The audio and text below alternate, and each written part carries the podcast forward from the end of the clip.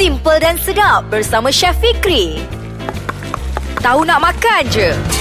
Menerusi tahu nak makan je bersama saya Chef Fikri podcast ais kacang. Ah ha, asyik-asyik Chef Fikri. Ha, kali ni apa pula Chef Fikri nak buat? Okey, kali ni kita nak buat resipi tradisi orang Johor. Saya bila buat rakaman dekat Johor, bila saya pergi kat sana, dia orang kenalkan kat saya resipi sotong masak hitam. Apa khabar orang Johor? Apa khabar pendengar-pendengar Johor apa semua? Janganlah marah cek, cek orang Kedah kalau cek kongsikan resipi resipi ni salah ke apa, janganlah marah. Tapi yang inilah yang cik dapat bila cik pergi kat sana, orang-orang Johor, chef-chef kat sana dia kongsikan resipi sotong masak hitam. Dan kali ni saya akan kongsikan kepada semua pendengar. Sebab apa? Resipi sotong masak hitam ni memang betul-betul menarik dan juga tradisi. Kalau kita compare ataupun kita bandingkan dengan masakan di Itali. Di Itali, diorang gunakan dakwat sotong menjadikan sebagai pasta. Ah, tapi kita orang Melayu ataupun orang Malaysia ni kita dah guna dah. Orang Johor dah guna dah. Resipi sotong masak hitam dalam masakan. Mas, nampak tak dia punya setanding tu macam mana? Baik, untuk bahan-bahan dia senang sahaja. Kita perlukan setengah kilo sotong. Saiz tak kisah. Saya lebih suka gunakan saiz yang kecil. Sebab apa? Kalau kecil beli banyak tu lagi sedap. Kalau yang besar-besar tu nak kena potong apa semua. Saya lebih suka guna yang kecil-kecil apa semua. Cuci, kita keluarkan siapa yang suka keluarkan dia punya kulit kat luar tu pun boleh juga. Dan kita buangkan dia punya tulang belakang sahaja. Kepala dia dan juga tulang belakang. Dan untuk uh, dia punya uh, dakwat tu kita tinggalkan kat dalam. Kalau siapa yang tak mau keluarkan kepala, kita kena keluar. Kita kena picit kat hujung kepala tu dia punya mulut tu yang duri tu kita kena keluarkan. Okey, bila kita dah keluarkan itu, kita tinggalkan dakwat kat dalam. Ah, itu dia punya tips dia. Bila kita dah tinggal apa semua, kita dah cuci betul-betul, kita toskan dia punya air, kita letak dekat sebelah. Dan lepas tu kita ada bawang besar. Bahan dia mudah saja masakan kita ni. Bawang besar kita hiris halus. Lepas tu kita ada cili merah, kita hiris halus. Kita ada cili merah, kita hiris halus dan juga kita ada kunyit. Saya lebih suka gunakan kunyit hidup uh, daripada kunyit serbuk ni. Sebab apa kunyit hidup ni dia punya rasa dia. Saya, dan bila saya makan tu, saya suka makan sekali dengan kunyit-kunyit ni.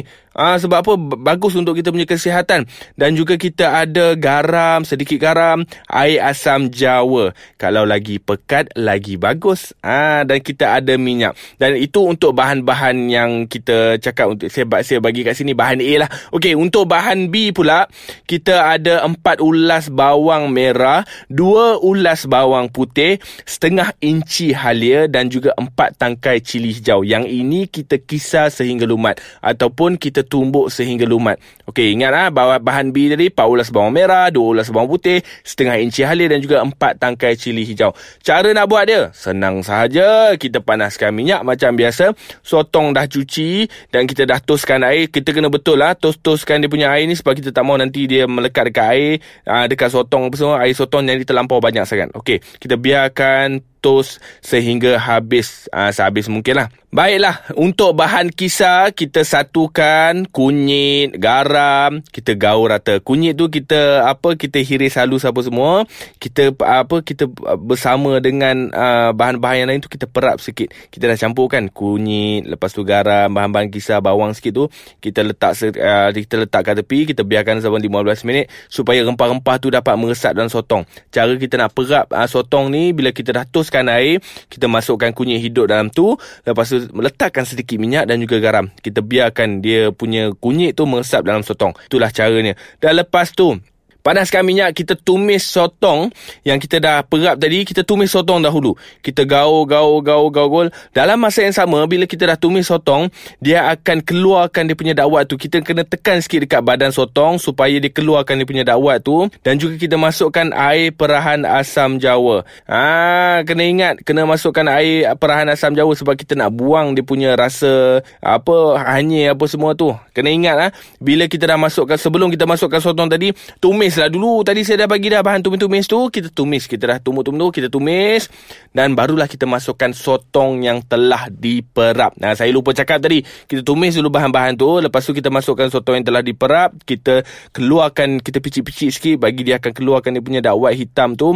Dan kita kacau. Bila kita dah kacau apa semua. Setengah orang dia macam, alah kenapa ni bau macam ni. Boleh juga tambah daun pandan. Tak kisah. Ah ha, bagi naik bau sikit. Bila kita dah masukkan sotong dalam tu. Kita dah kacau, kacau, kacau, kacau, kacau, kacau apa semua. Kita masukkan air asam jawa. Lepas tu kita perasakan dengan garam. Kalau kita dah perak tadi menggunakan garam, kita kena kurang sikit kuantiti garam kat dalam tu. Dan bila kata kacau apa semua, kita jadikan dia sebagai apa kena sebati ya. Benda tu kena sebati. Okey, sekarang ni saya punya sotong masak hitam dia masih lagi cair. Kita sambung selepas ini sebab apa saya nak tengok komen. Apa dia nak komen dekat saya ni? Sotong masak hitam. Okey, kita kembali selepas ini dalam tahu nak makan aja. Menerusi tahu nak makan je bersama saya Chef Fikri. Siapa yang baru dengar tu, hai apa khabar? Baru dengar kita nak buat sotong masak hitam. Sotong masak, masak hitam tadi saya ulang sikit lah sebab ada yang baru-baru dengar tu. Okey, sotong masak hitam ni, sotong tu macam mana boleh dapat hitam? Kita tak buang dia punya dakwat. Kita buang dia punya tulang belakang dan juga kalau kepala tu kita buang dia punya yang hujung sahaja. Yang tajam-tajam tu kan kita buang. Dan cara dia senang saja. Saya dah cakap tadi kita ada bahan kisar. Saya ulang sikit lah kesian orang baru dengar tu. Ada empat ulas ulas bawang merah, dua ulas bawang putih, setengah inci halia, empat takai cili hijau ni kita kisar lumat ataupun kita tumbuk sehingga lumat. Bila kita tumbuk bahan-bahan ni, kita kena tumis. Kita tumis apa semua dan macam biasa tips masukkan air kalau terlampau kering ataupun terlampau pekat, kita dah masukkan air apa semua. Kita dah kacau-kacau-kacau-kacau-kacau. Dan kita dah tumis sehingga naik bau apa semua, barulah kita masukkan sotong. Masa tumis tu, kalau saya cakap tadi, kalau kita nak buang dia punya bau-bau yang macam nak tambah aroma, kita boleh tambahkan uh, sedikit daun pandan. Sehelai daun pandan tu kita ikat, kita campak je masuk dalam tu bagi dia naik bau sikit. Baulah menarik. Lepas tu dah masukkan sotong, kita picit sikit sotong sampai keluar dia punya dawat hitam tu.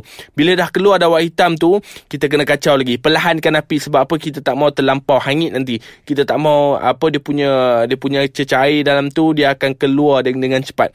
Ah ha, cara nak mudah lagi bila kita dah masukkan sotong tumbuk-tumbuk-tumbuk tu semua keluarkan dia punya dakwat, kita masukkan air asam jawa. Lepas masukkan air asam jawa masuk perisakan dengan garam. Dan kalau boleh tutup hidangan kita masa kita tengah masak tu sebab apa? Kita tak mau ah, biarkan kita punya sotong masak hitam tu terlampau kering.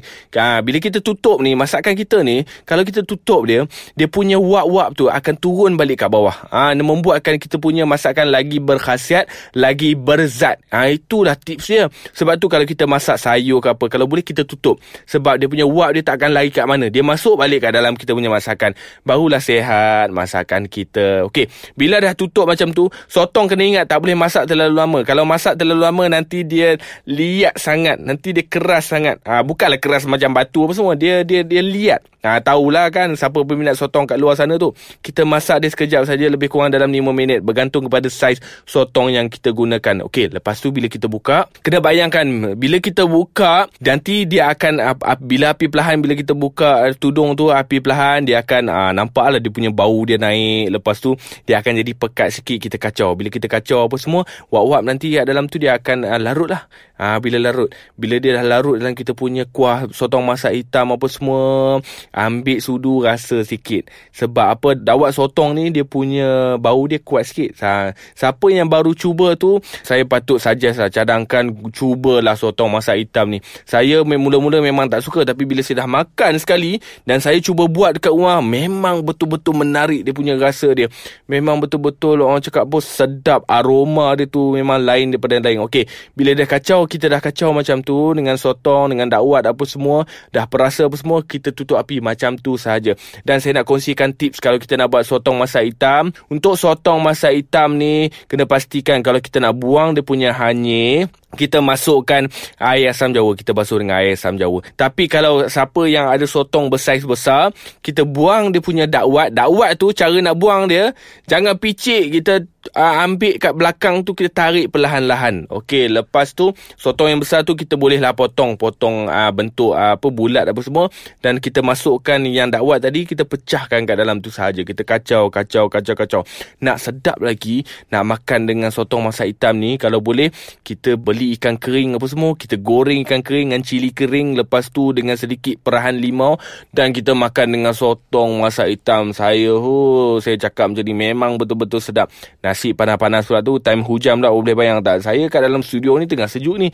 Cerita kat korang, aku pula yang lapar ni apa semua ni. Tak apalah, balik lagi nak buat lah. Baik, terima kasih kerana mendengarkan saya dalam uh, segmen uh, Tahu Nak Makan je bersama saya Chef Fikri. Dan jangan lupa temu janji kita. Dengarkan lagi saya. Barulah saya boleh kongsikan resipi-resipi menarik. Macam biasalah dalam podcast Ais Kacang. Tahu Nak Makan je. Bye-bye.